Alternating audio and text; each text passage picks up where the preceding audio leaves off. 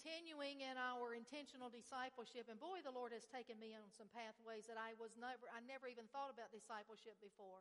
In the past, when I thought about discipleship, I thought about bringing people in, teaching them the Bible, teaching them how to use the Word of God, pray, and all this other stuff, get, get involved in ministry. And last week we looked at one of the Beatitudes of all things, and he's, you know, that of just happy or those who are desperate for God because what happens is it draws, it's like a vacuum, it draws the kingdom of God. So, because of those desperate ones, the kingdom of God is. And the more desperate we get for God, that what we're going to see is God's kingdom in operation and in power. And so this week, as I and then last Saturday, Saturday week ago in, in prayer, we heard the word healing explosion. And I and I you know I believe that I believe in healing. I believe this this has been prophesied so many times that, that this is a church of healing and restoration. It's a church of resurrection power. It's a place where the healing power of God is going to flow. You know, years ago we had healing rooms. We, we just so believe in healing. And, and I just believe that God is going to bring a, a major healing revival through this church, but I think he wants to do it through all churches. I don't think he's I don't think he's just wanting to make Impact the only church in town that has a healing revival. He wants all churches to be this way. He wants all churches to have the kingdom of God present. So, you know, we, we don't want to get so big and think, well, I just want it to be here, God. You know, several years ago we were in prayer. We, we were praying all the time, and and we were praying for revival in our community, and the Lord spoke to my heart, and He said, So, what if I ask another church to bring revival? Would you still pray for it? And I, this is what I said, You wouldn't do that, would you, God? you know? And so, what it was, it was kind of a wake up call. You better check your motives, girl. Is it about the kingdom or is it about you? And so, you know, we've come through, we've come through some transition and some transformation in our life, but but as I'm thinking about healing this week and, and just, you know, and I mentioned in my email to you yesterday that, that I said, God, what's discipleship? I mean, I know healing. I mean, I understand all that, but where, where's that discipleship healing piece? And, and so the Lord took me to this scripture here in, um, in Matthew 10, and it says, As you go preach this message, heaven's kingdom realm is accessible. This is how the passion. Heaven's kingdom realm is accessible, close enough to touch now, this was the message Jesus told his disciples to preach. This is the same message you and I should be preaching. The kingdom of heaven is here. You can touch it. You can touch it. And it says you must continually, listen, who's he talking to? Who is the you in this? Us. You must continually bring healing. To whom? To the lepers. Now, who are the lepers? They're the social outcasts, aren't they? They're the ones that are looked upon as being cursed by God. Do we have any of those people like that here? Not in, maybe not in here, but I mean in our community. Maybe here, I don't know. Do we have people like that in our could that be the homeless, the drug addicts? Could that be the people that are, you know, we think are the scum of the earth? Kind of like the ones we looked at last week where he said the destitute or the poor, the homeless, the beggars, the ones that have no other option, but if God doesn't show up, I'm done. So we say this to the lepers and to those who are sick. So we should be bringing continual healing to those who are outcast and those who are sick. And he says, make it your habit to break off the demonic presence from people. Well, let's don't talk about that for Pete's sakes. They cause a mess. Don't you know casting out demons can cause a mess in your church? Only if you allow it. Who has the authority over the demons? We do. We do. He says, so we should be continually making it a habit to break off demonic pre- uh, presence from people. I'm just starting this today, okay? And I'm going to be, it's, it's, it, to some it may appear a little elementary, but I want you to take notes because as we go through and move into the healing process of what God has provided for us, it's more than hocus pocus, right? There's a way to get healed, there's a way to stay healed. And I wonder sometimes if the healing power of God doesn't show up, number one, because we're not desperate for Him, and number two, it's kind of like have you ever had a child that maybe they weren't really taking care of what you gave them? You know, so you knew all I'm going to do is bring destruction if I don't cut off the tap, right? So we, we say, well, no, you're not getting this money, you're not getting this, you're not getting this privilege because you're misusing it. And I think sometimes, and this is just my thoughts, I wonder sometimes if people don't get healed because they're not really doing what it would take to maintain their healing. And I'm going to explain all this in a moment. It's a little cool in here now. I think people are cold. So, so and then it says, and then listen to this one, and raise the dead back to life. Raise the dead back to life. We can't get them to the funeral home fast enough, can we? Freely you have received the power of the kingdom, so freely release it to others. Now, that's a whole concept all in and of itself. Come to my conference. It's going to cost you $19.95 or $49.95 or whatever it might be. Buy my book. Give this donation, and you're going to get this. We've had people tell us if you give this donation, you'll get a word from God. A certain other mo- amount of money, you'll get a better word from God. Have you, can you believe such things goes on in the body of Christ? Freely you have, we've, we've been to conferences where there's been prophetic booths. You'd have thought you were at the carnival. Seriously. Freely we have received, freely we should give. Can we understand that? So the command for making disciples is to teach them what Jesus taught by word and by deed. So it's not just, it's not just an intellectual pursuit of information that makes a person a disciple. It's kind of it's kind of like you know when I was uh, my undergraduate was in chemistry, so when I learned all this stuff in chemistry, we, what did we do? We had labs every week, and we went and applied the things that we learned. Right? Otherwise, it would just been a whole lot of head knowledge. And so when you see a reaction blow up in your face, you're thinking, hmm, I don't think I used that knowledge right that I learned this week. And we've, I've seen that happen. I've had that happen, even after I was out of the college. But, but see, the thing is, if we don't know how to use the Word of God, what good is the Word of God? What good is the Word of God to us? And so, so it, it, if we look at Matthew 10, we see the specific instructions Jesus gave to his disciples to go and to proclaim the kingdom. We're going to talk about that in just a minute more. So let's look at why do we need to demonstrate the Word of God? And first of all, I believe, and this is one thing we have to understand, as we go and we proclaim the kingdom, we try to arm twist or arm wrestle people into the kingdom. We're going to be persuasive, and those who have a very persuasive uh, manner about them can persuade more people. Well, let me tell you, if you can be persuaded in, you can be persuaded out.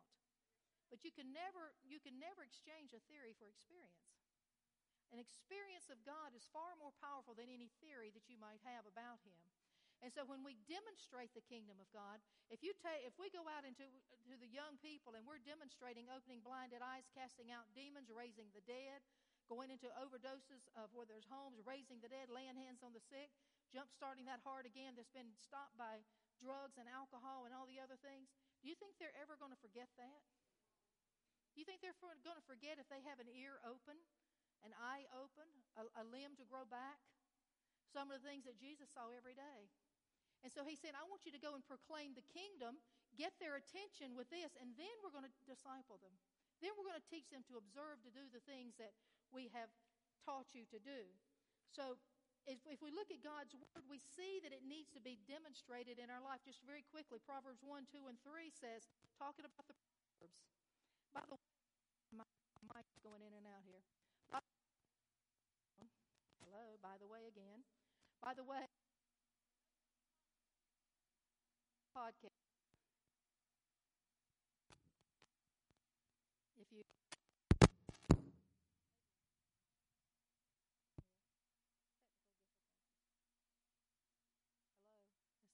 It's not working, is it? There it is. Okay. The podcast has all the notes on the podcast, okay? Has all the notes. So if you want to if you want to follow along with it and read it with, uh, with the notes, you're welcome to do that. Just go into pod, your podcast app, either on Apple or Android. Look up Impact Church International, hit the episodes, and there's your notes, okay? So we look at, at the, the Proverbs, and it tells us the very purpose of the Proverbs was to teach people wisdom and discipline to help them understand insights of the wise. But it says their purpose is to teach people to live disciplined and successful lives. So the purpose of the wisdom is for what? A demonstration of something. There's a reality, there's a tangibility about it so that I can learn something so I can see a result, right? It's not just so I can sit around here and quote scripture all day long. You know, have you ever met people, you can just spout out scripture, but their life's torn all to pieces? We tell the story all the time of our friend uh, John Kelly, where this guy came to him with a prophetic word for him. And and John said, Well, tell me about you first. And he said, Well, I just went bankrupt and I got this and I'm almost homeless. He said, Well, you go back and get a word for you first. Then you come and share your, the word with me. And so that next year, John comes back to that same church, and the guy he's, he comes up and, and he says, I did exactly what you said, and I sought God, and I got a word for myself, and my life has totally turned around. John said, Then give me the word you have for me. And he said it was a powerful word. So the word of God is not just an intellectual pursuit, but it's an application It's an application. It says so we can then we can teach people to live disciplined and successful lives. What did the Lord tell Joshua? He said, You meditate on the word. Why?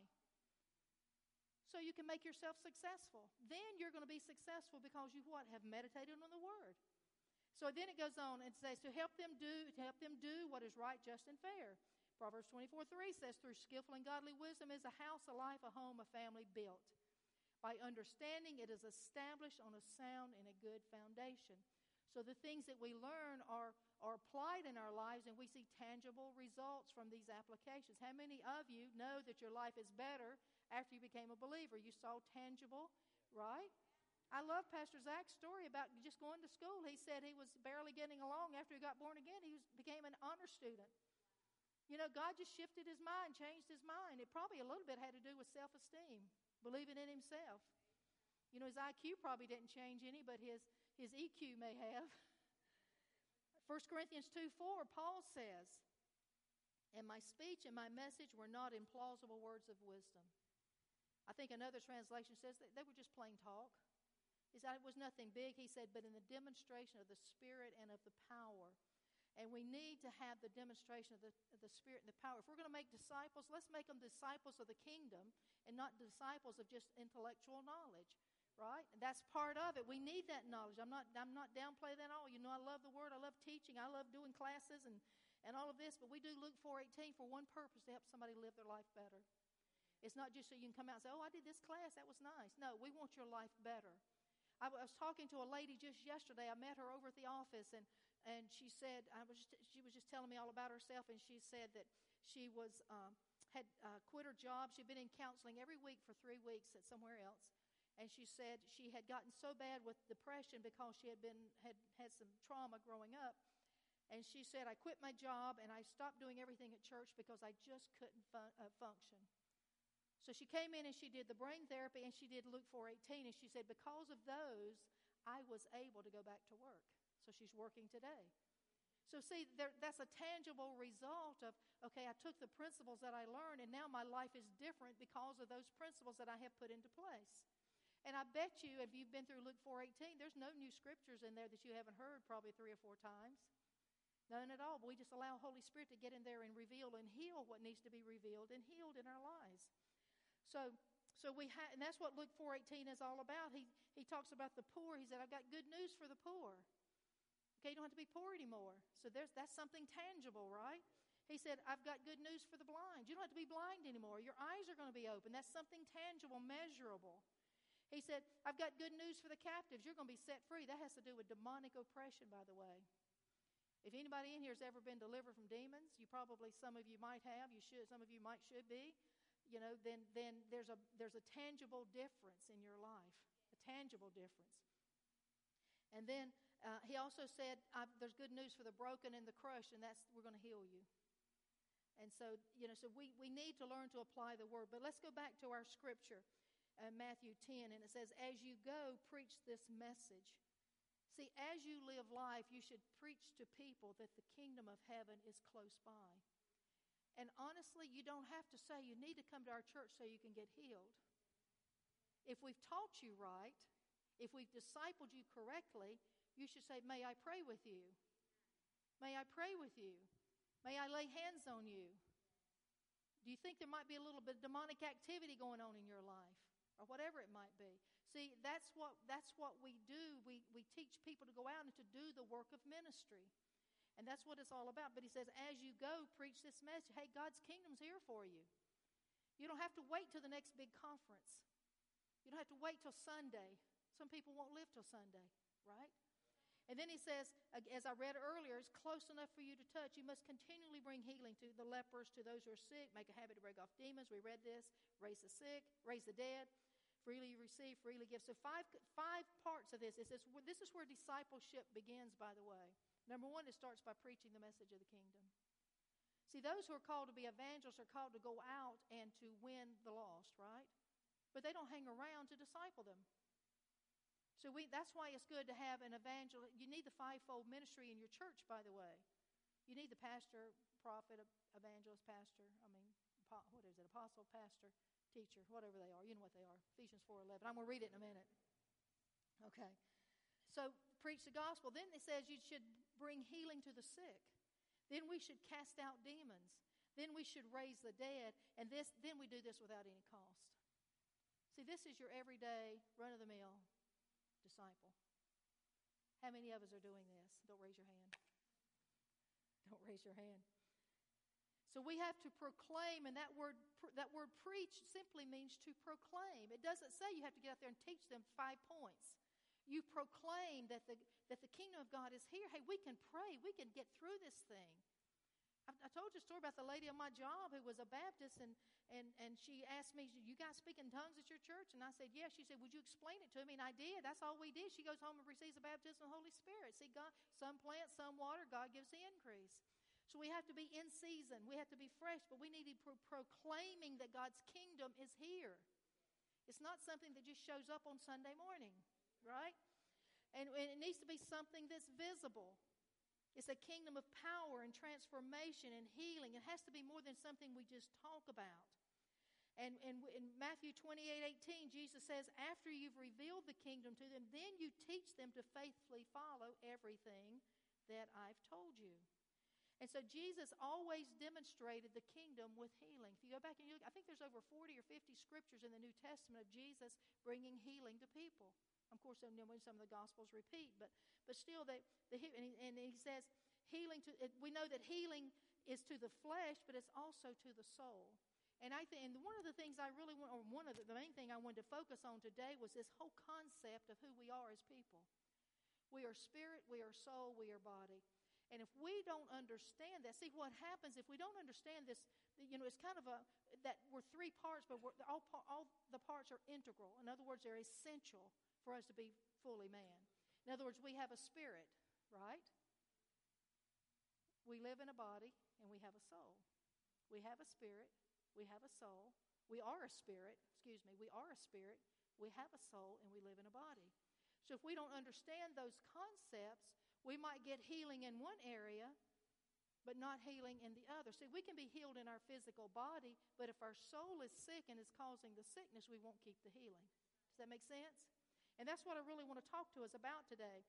And Hebrews 4:12 says the word of God is alive and powerful, it's sharper than the sharpest two-edged sword, cutting between soul and spirit. So there's a distinction between the soul and the spirit between the joint and the marrow. It exposes our innermost thoughts and desires. And we know that the soul is a part of our flesh life. It's not the body, but it's a part of it. And as we make disciples, and as we are being made into disciples, we have to understand the correlation between the soul and the spirit. We have to understand that difference. And if we don't, what will happen is when you get born again, many believers, their spirit man will come alive. Their spirit man, when, when we receive Christ, the spirit man is, is, is quickened to life. And if we don't understand that there's then there's a process. What happens is they fall back into the old fleshly, soulish habits because they haven't been healed there, and they'll get under condemnation and they'll walk away.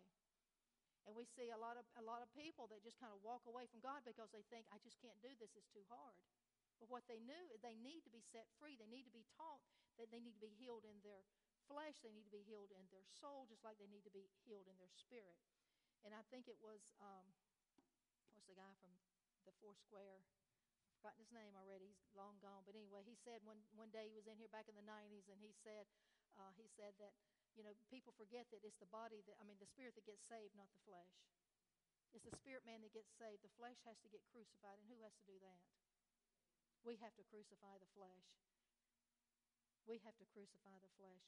So we need to understand that how God created mankind. And there's a scripture, 1 Thessalonians 5.23 says, Now may the God of peace and harmony set you apart, making you completely holy, and may your entire being, spirit, soul, and body be kept completely flawless in the appearing of our Lord Jesus, the anointed one. This is one of our major scriptures in our Luke 4.18.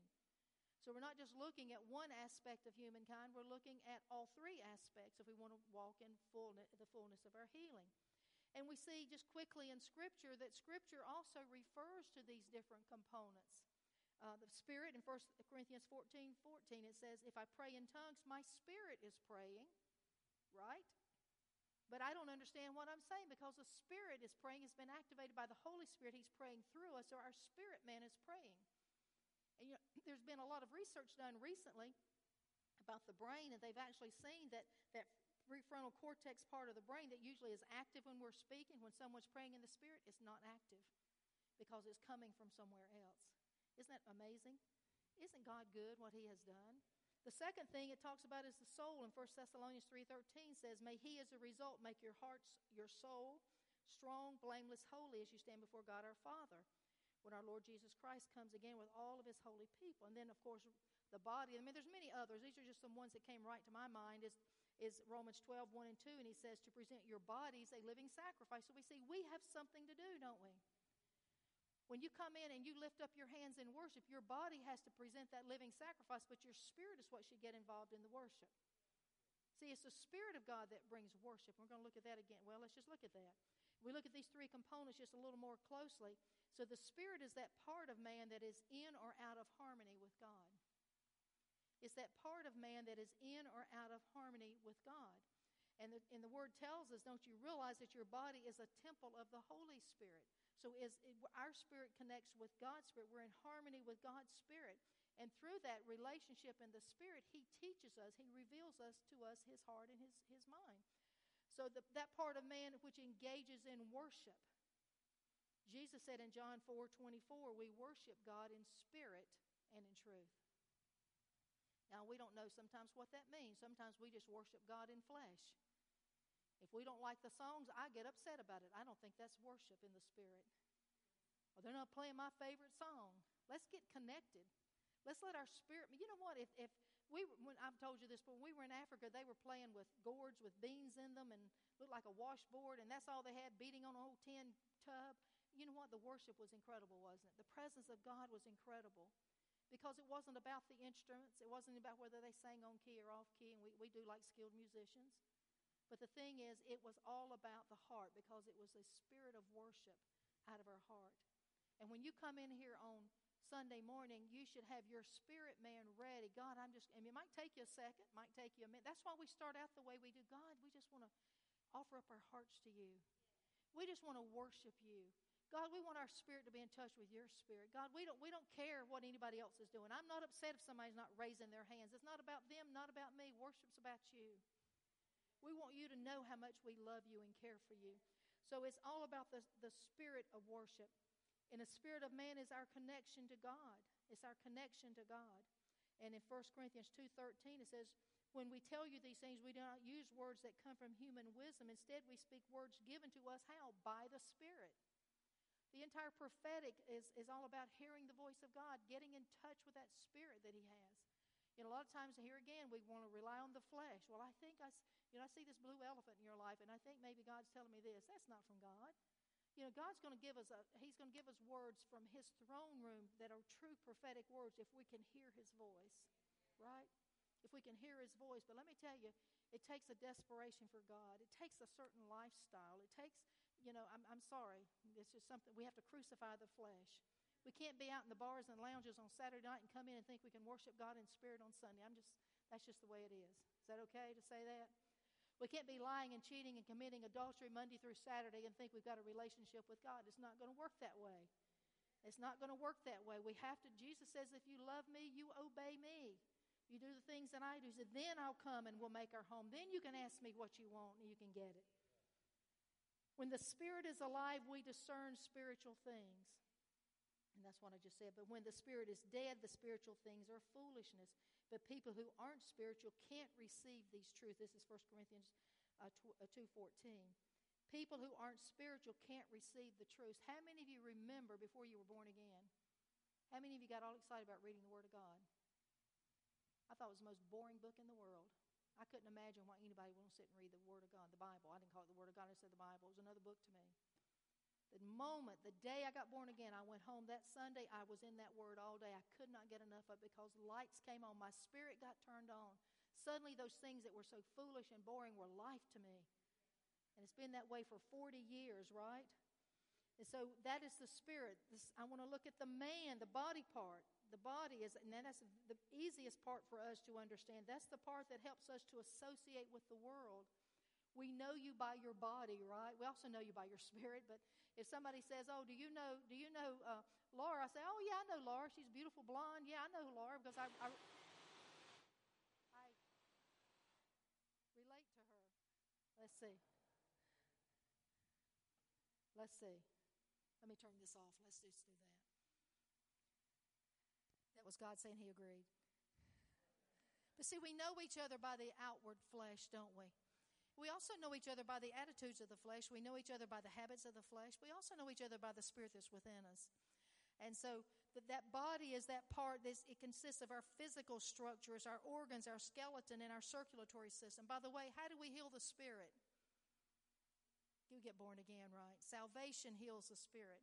And so the, the body is where the physical disorders, sicknesses reside. The body consists of natural laws of biology and chemistry and physics and neuroscience that, that have to be in balance to run the body. And when these laws are violated or out of balance, what happens? Physical disorders happen.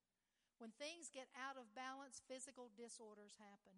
So when, when, when we have a, a, a cold or a sickness or the flu or something like that, what happens? Something's out of balance in our life. So we have if you have high blood pressure, what? Something's out of balance in the life. It's not the way that God intended our natural body to be. And so demons can also take resonance in, torment, or demonize in a physical body. So that's that part of the flesh. Now, I want to spend a little more time on the soul. It's so important when we talk about healing that we understand these three concepts. We've said it so many times. We can come up here and we can say, God heal so and so of, of, high blood pressure but they're doing everything they shouldn't do. Right? So God might heal them that moment in time, but they walk out of the door, oh man, let's go eat somewhere. And we're going over to this Mexican restaurant. We're eating all this salt and all these carbs and, and all this other stuff. And I just believe God's going to heal my high blood pressure. That's called presumptuous faith. Or how about sugar diabetes? Bless God, I'm healed. I'm just eating all this candy because I'm trusting God. That's foolishness, isn't it? That's foolishness. And so, and so we need to we need to keep the mind of Christ about us. So as we look at the soul, the soul is that part of the body that is unmeasurable. The body is very measurable and is temporal. Unfortunately, it's too measurable at times, right, when we get on those scales. but the, the soul is unmeasurable and it's eternal. It's that part of us. It's the seat of the desires, the emotions, the appetites, the senses, and the affections. Just to put it in a nutshell, the soul consists primarily of mind, the will, and the emotions. Just to simplify it. The soul consists of the mind, the will, and the emotions. The mind is what processes all the information. It's not the brain. The brain's a part of the body. The mind is a part of that soul, that eternal part, and it processes all the information throughout the body. The, the will is that part of us that makes decisions. It's that part that makes decisions and the emotions or the feelings we experience inside as a result of the outside events in our life. And I'm telling you, with all the counseling and the healing that we do, this is the primary source of most people's problems. Many times the physical body is out of sort because the soulish part of man is out of balance. The soulish part of man has been diseased. The soulish part of man is being tormented by demons and and that's what this young lady was I was talking to yesterday. She said she said I feel so much guilt. I said, "Well, who's telling you you're guilty?" That's the demons that are doing. Demons are putting condemnation. So we have to understand that. And so the health of the soul we know affects the health of our body. 3 John 2, I wish, I wish above all things you prosper, be in health as your soul prospers, right? So that's why so many of us, and after we become born again and our soul begins to take on the, the concepts of life, the, the things of God, we, life just starts to get better. The good life just starts to follow. And Jesus spoke so much of the soul. Let me tell you what he said. This is how important the soul is. He said in Matthew 16 26, And what do you benefit if you gain the whole world but lose your own soul? Is anything worth more than our soul? This is what Jesus said is anything worth more than our soul. This is why we do so much of the Luke 4:18. We want people's souls to be healed. It's not because I have nothing else to do. I'm the only reason I started this week is because a lady uh, from outside this church came to me and said, "I'm struggling with alcohol. I need help." And she's a leader in her church. And she's been everywhere. She's done everything. And I said, Your problem is spiritual. She says, I know. So that's why we're doing it. So we're, you know, we're going to take about five or six others maximum. We're not doing a big group this time. But we want to get the soul healed because she needs to be able to walk in the destiny God has called her to walk in. And too many times people are in the bondages and the chains of their soul from the brokenness and the crushed spirits that they've had because life has not been fair to them. And no one's told them how to get healed. No one's told them how to get healed. It's so sad. It's so sad. And we have calls all the time here at the church, even. We're getting more and more calls, aren't we, Donna T? At the church, people needing help. And, and they've been to this doctor. They've been to, you know, we had one recently, been to a psychiatrist, and, and now they're just giving me more medicine, and I can't, now I can't stay awake. And, and so, you know, is, is it, it's just thinking, what, what are you thinking? This is, this is not working. The, the problem is not psychological, it is, well, it's spiritual, which is causing the psychological ramification. So we need to get we need to get people set free so they can become everything God has called them to become. So the health of our soul, Jesus says, is anything worth more than your soul? Is anything worth more than your soul? And in uh, Mark 12, verse 30, when they ask him, What is the greatest commandment we can have? This requires a healthy soul, by the way. He said, You must love the Lord your God with all of your heart, all of your soul, and all of your mind. You know, I've read this many times thinking, well, that means the soul is different than the heart and the mind. Not if you get in there and really dig it out. Basically, what he was saying is all of these make up the soul. The heart, if we look at this in the uh, Greek, it's the Bible sense lexicon. Let me just tell you what heart means. Heart is that internal feature. It says it's the locus of a person's thought. It's the volition, the emotions, the knowledge of right from wrong, the conscience is understood as the heart. That word soul in the Greek is that immaterial part of a person which is the actuating cause of an individual life. The side of all the psychological faculties, such as the heart, the mind, and the conscience. And then the mind, that which is responsible for one's thoughts and feelings, especially the seat or the faculty of reason. Do you see why Jesus says, Is anything more important than your soul? Because the soul is what really controls our life. The spirit man wants, if we feed the spirit and we allow the soul and the flesh to be crucified, the soul, the thoughts, the will, the emotions are going to control the decisions we make, the steps that we take, the things we participate in. And what Jesus was really quoting was Deuteronomy 6, 4, and 5. And the Jewish people every day would quote this scripture You love the Lord your God with all of your heart, and all of your soul, and all of your strength. And let me just read something. Kenneth Wuest, in his word study, says the mention of the heart, the soul, the mind, and strength speaks of the devotion of the whole being to God. Is anything more important than our soul? We come to church, we worship God, it benefits our soul. We sit in church, we read the word, it benefits our soul. We pray to God, it benefits our soul.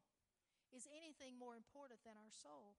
He says the ancient Hebrews regarded the heart as the organ of the intellect and the mind that of the desires and the affection. It's all wrapped together in one. It's the soul. Is anything more important than our soul? When we make disciples, we have to teach them this full devotion to God. And too often, what we teach disciples is devotion to a church.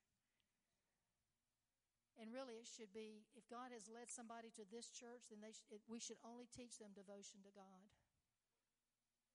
God might lead them somewhere else. We need to, just like we're doing with Olivia, we bless her, send her out, let her do what God has called her to do.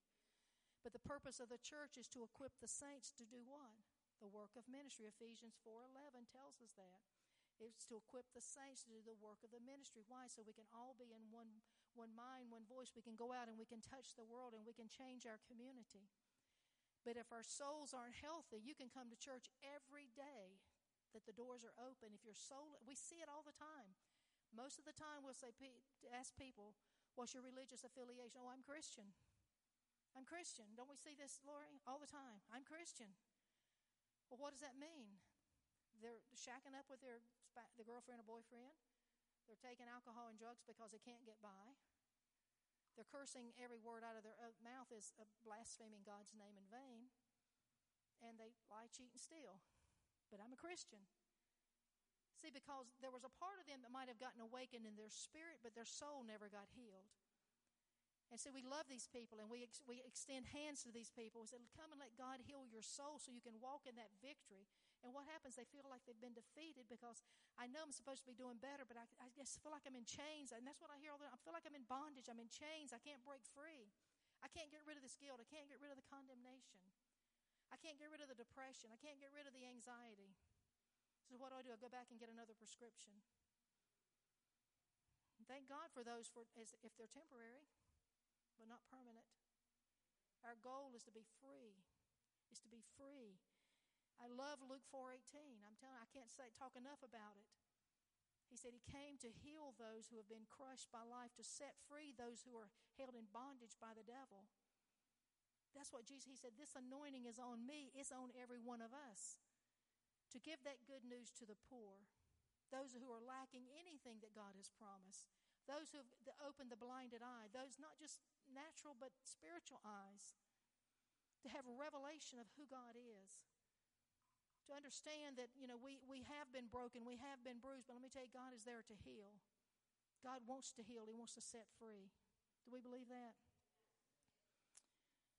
We have to understand that deliverance is a major part of discipleship. And we'll talk more about deliverance later on. I'm just, just wanting to hit, these are just the key points and some of you, if you've been struggling with health situations, financial situations, relationship situations, you might need deliverance. Well, I don't have a demon. I didn't say you had a demon, but you might be demonized. You might be demonized. You might be walking under the oppression of the enemy. You need deliverance. And the Bible is cl- very clear on these things, and we'll go into this in more detail not today. I was uh, I woke one morning this week and I was a, I was just praying for somebody that a, has a physical situation and I've watched it just escalate over the over the years. And as I awakened, the Lord said, "It's got a spiritual root. This person needs deliverance. This person needs deliverance." And I told this person that, and they said, "Let's do it." But what happens is we know that demons can cause physical manifestations, don't we? You know, what did Jesus cast out demons? The tongue's open, the ears open, the eye is open. Casting out demons can cause physical manifestations. And so uh, we, we have to, but we have to be hearing from God. We don't want to go around calling everything a demon, right? We don't want to be doing that. That's foolishness, and that can scare people away. Deliverance is an important part of discipleship. Matthew 12. It says, And when the unclean spirit has gone out of a man, it roams through the dry, arid places in search of rest, but it does not find any. By the way, who was the first person that was recorded in the Gospels that Jesus delivered a demon from? Remember? Somebody in church. Right? It says, Then it says, I will go back to my house from which I came out, and when it arrives, it finds the place unoccupied, swept, put in order, and de- decorated. And then it says, and then it goes and brings with it seven other spirits more wicked than itself, and they go in and they make their home there. They make their home there. And the last condition of that man becomes worse than the first. So shall it be with this wicked generation. We'll talk more about this in the days ahead. But see, it's not enough to bring deliverance. We have to not just sweep the house clean, we have to occupy the house with something else.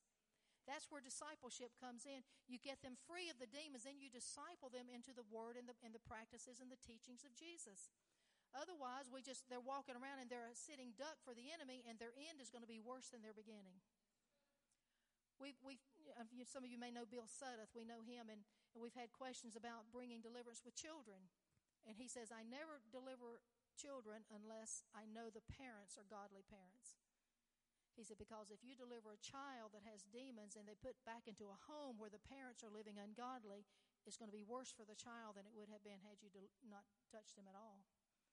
So we have to use wisdom. We have to, we have to be smart. So it's not enough to bring deliverance, but one must be discipled into allowing God through Holy Spirit to occupy the house. And I said, if it's not, it's, the end is going to be worse. You know, Jesus, Jesus was very clear about the power of sin bringing sickness and disease. Very clear. He told one man, he said, Go and sin no more, lest something worse come on you. There was a direct correlation between the man's sin and sickness. So, just some truths we need to know about healing. This is just wrapping this up, and I've got to, and I actually have that scripture. Number one, man is an integral whole who has three principal dimensions spirit, soul, and body. Man can be sick in any one of these dimensions. See, we've, we've seen people who have been sick in their physical bodies, but when we were able to heal their soul of unforgiveness, their bodies became whole. And there's physiological explanations for that as well. When a person remains in, in anger and unforgiveness, there's parts of the brain that starts producing all this negative stuff, cortisol and all these other negative uh, neuro- neurochemicals that wreak havoc on the body. It raises blood pressure. It causes diseases. It, increases inflammation in the body, creates strokes, and all these other kind of things going on. In the hormone system gets out of balance. So we see we have a soulish issue that's creating physiological effects. So any one of these areas can be afflicted. And so because man is an integral whole, sickness in any one area may affect the other. For example, a person who has experienced lengthy physical sickness may be emotionally sick as a consequence, such as depression or anxiety. When someone has been sick for a long period of time and dealt with just a long disease, lengthy disease, it's going to play, wreak havoc on their emotions. And in Mark 5, it says, in 25 and 26, it says, a woman in the crowd had suffered for 12 years with constant bleeding. 12 years. She had suffered a great deal with many doctors, and over the years she had spent everything she had to pay them, but she had gotten no better. In fact, she had gotten worse. See, that's a real red flag. When people tell me, I've been through this doctor, I've been through this psychiatrist, I've been through inpatient, I've been through outpatient, I've been on this drug, they've gone this drug, and they just keep changing. And I'm saying, well, your problem, that's not helping you. Your problem's spiritual. Are you going to live like this the rest of your life? Or are going to get to the root of the issue? See, we, we have to be smart about these things. You know, if, if something doesn't work, we just quit using it, right? What's that definition of insanity? We keep doing the same thing, and you know we're going to get the same result. So what do we do? We've learned, and this lady told me yesterday, she said, I've come to the conclusion that I can never get my trauma healed. I have to learn how to manage it. And she said, I know you don't agree. I said, I absolutely do not agree. I said, if you will let me, we can heal this if, if you will let me. If you want healing, if we can heal this. She said, I've learned, I've come to the conclusion I just need to manage my trauma. And that's what most people do. They manage their, their sickness rather than expect healing. Number letter B, a person who is spiritually sick through a sin such as unforgiveness, rebellion, immorality may become physically and or emotionally sick as a result. In 3 John 2, wish above all things you prosper even as your soul prospers. John 5, 14, Jesus spoke, found the guy in the temple. He said, sin no more lest something worse come upon you. So we see that, as I said a moment ago, that direct correlation between sin and unforgiveness is the biggest biggie. Most of what we deal with at the root is unforgiveness. You say, Well, I don't have any unforgiveness. Do you have anger? When you think about somebody, do you go, mm. Do you want to avoid people? Do you love just being able to throw up a, a word against somebody? You know, I just can't. Let me, let me tell you what I think about them. See, that's unforgiveness. And forgiveness is not for the person, it's for us. Forgiveness is for us. When, when we let go of that anger and that unforgiveness, our body automatically begins to come in line. Years ago, New England Journal of Medicine, a Dr. Layton said he believes the root cause of all chronic diseases is unresolved anger or unforgiveness. Marriages are destroyed because of unforgiveness. Relationships are destroyed, and many times people are not even aware that they have this, this thing just residing in them. I, I told you a story. My mother was a precious woman. At 81, she passed away. But the week before she died, in my living room, she was telling me something that happened when she was a teenager, like it had happened the day before. Conversation, the whole thing. And you could feel the, the anger, how they did her wrong. And you know, in natural, it sounded like they probably did. But you know, how many of us have been done wrong, and how many of us have probably done wrong, right? We got to let it go. We've got to let it go. By the way, she died of colon cancer that had metastasized. And our doctor, I remember the day we took her, he said, outside of this tumor in your mother's body, she's strong as a horse. She would probably live on for years. And I wonder, all this anger and this resentment that she carried, I wonder what it did to her. Thank God she lived 81 years. Sin opens the door for a person to become demonized. I saved that one to last. 1 Peter 5 8 says, Be sober minded be watchful. Your adversary, the devil, prowls around like a roaring lion seeking someone to devour. He's talking to the church, people. He's talking to the church. He says, Be sober minded, be watchful. We need to watch over our souls. Jesus says, Is there anything more important than your soul? Is there anything? There's nothing more important because it'll open the door for the enemy to come in and steal and to kill and to destroy. We've seen story after story of people when they would let go of these soulish issues, their bodies would line up, sickness would disappear, and lives would be restored. Let's stand, if you will. Thank you, God. As I said, this is just kind of the beginning. I think we have a couple spots left if you're interested in Luke 4:18. It's going to be Thursdays 1:30 to 3:30. We only have a couple of spots left if based on what I've heard. Maybe two or three, I'm not sure. We don't usually turn anybody away, but we don't want a huge crowd like we had last time. Because we to be able to do ministry with people and touch people.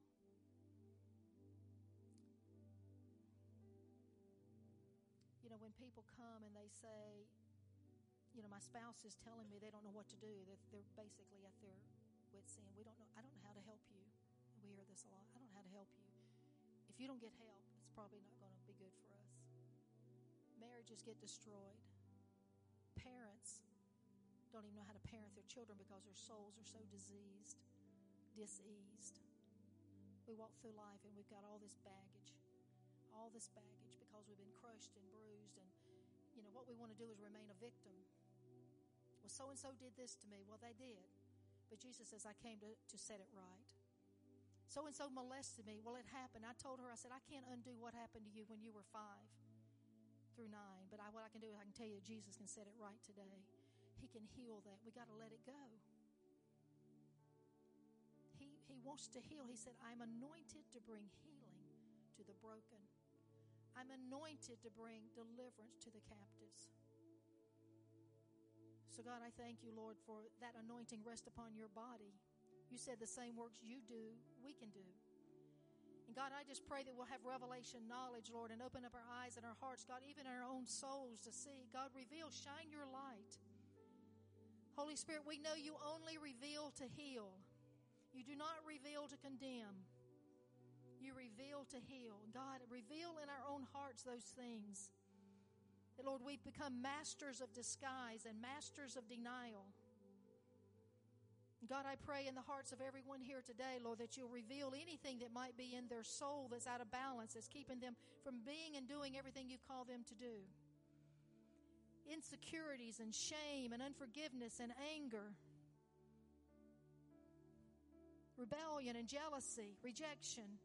All of these things are soul diseases that keep us from becoming everything you want us to be. So, God, we thank you for deliverance. And God, I thank you that we have authority over every miracle working power of the enemy.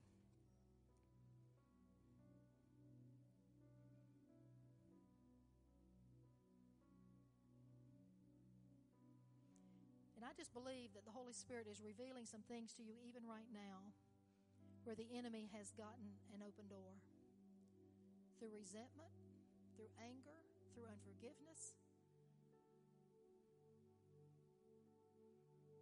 through rebellion or rejection. Maybe you've, you've covered, suffered under a spirit of rejection, shame. See, shame does one of three things it causes you to move so, towards someone, it causes you to move away from someone, or it causes you to move against someone. One of those three things. We become such people pleasers because I'm so wrecked with shame that I got to please. I, got, I, just, I need your affirmation, or I'm so wrecked with shame that I just hide in my corner, or I'm so wrecked with shame that I'm to criticize and condemn every person that reminds me of any person that has ever hurt me. So shame is so ugly. Father, I thank you that you are pointing out shame in people's lives even right now. Lord, there's people in here that have been ridden with guilt, unnecessary guilt. And the enemy is making them feel that they're always letting you down. But God, I thank you that Holy Spirit today is revealing that to heal that.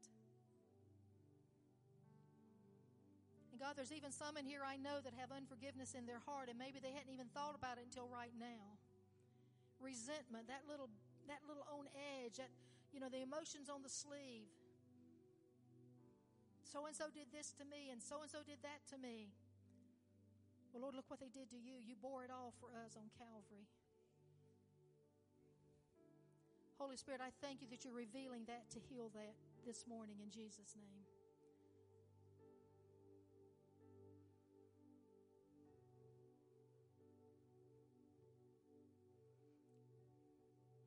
There's also generational things that have been passed down through the generations. The Hatfields and the McCoys, those kind of things. We don't deal with those people. Racial issues that have been passed down through generations, prejudices. It's not of God.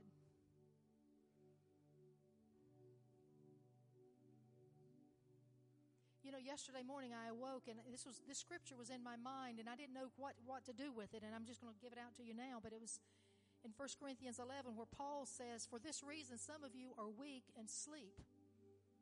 And I, so I, went, I kind of thought, what am I going to do with this, Lord? So I went back and started reading it, and you know what it was really all about?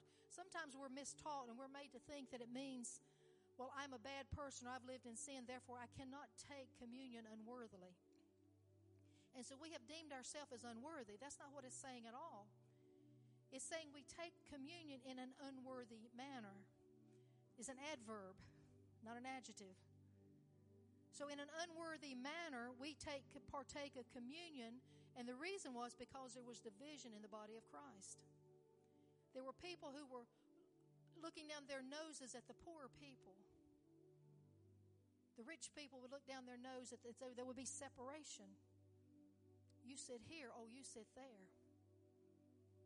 He says, For this reason, some of you are sick, weak, and die. He says, Because you have not rightly discerned the body of Christ. So, God, I just, I believe you're revealing to some people in here, Father God, their own prejudices.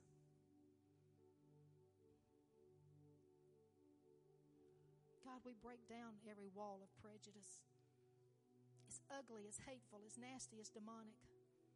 We don't tolerate any kind of prejudice in this house, Father. No racial, no gender, no economic prejudice. We break its power. We command every demon of darkness out of here in Jesus' name.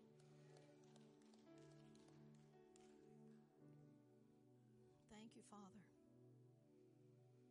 And there's some in here, and the Lord's just showing me this, so I'm, i believe it's touching some, but there's some in here who have such low self esteem, you don't think that you're worthy for God to heal you.